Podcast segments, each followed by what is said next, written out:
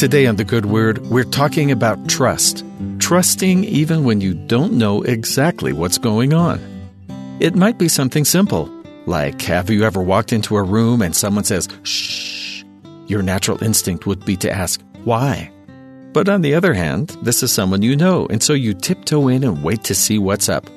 Maybe the baby's asleep. Maybe there's a deer just outside the window. Or it's a surprise party and everyone's waiting for the birthday guest to arrive. Or maybe it's more serious, like in the movie The Last Jedi, when Vice Admiral Holdo has a plan to get her people safely off her spacecraft, which is under attack from a superior force. Some of the people are objecting, but she says she has a plan and to obey her and leave.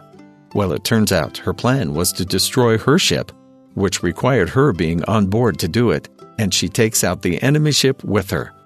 She saves nearly everyone, and they're grateful they obeyed her orders, even though they didn't understand. Usually, our moments of deciding to trust a request or a command we don't understand are more along the lines of a sleeping baby or a deer in the yard in fact, I'm sure I don't know anyone who has been involved in a battle in outer space.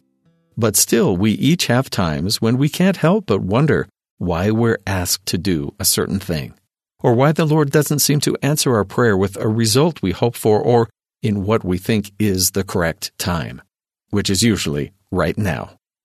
The prophet Mormon, who the Book of Mormon is named for, had an answer for this he'd made an abridgment of many different holy writings into what we know as the Book of Mormon. But after he'd done this, the Lord commanded him to take an unabridged section and include that as well. Mormon had no idea why, but he did it anyway because, as he says, well, here it is from Words of Mormon, verse 7. And I do this for a wise purpose. For thus it whispereth me according to the workings of the Spirit of the Lord which is in me. And now I do not know all things, but the Lord knoweth all things which are to come. Wherefore he worketh in me to do according to his will.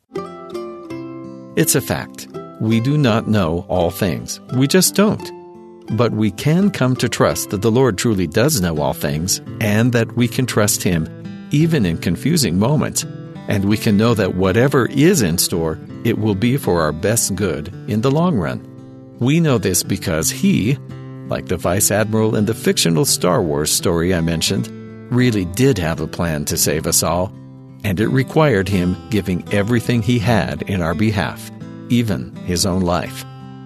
Yes, we'll have moments when we wonder why, but if there was ever anyone we could trust, surely it's our eternal friend and Savior, Jesus Christ. And that's the good word.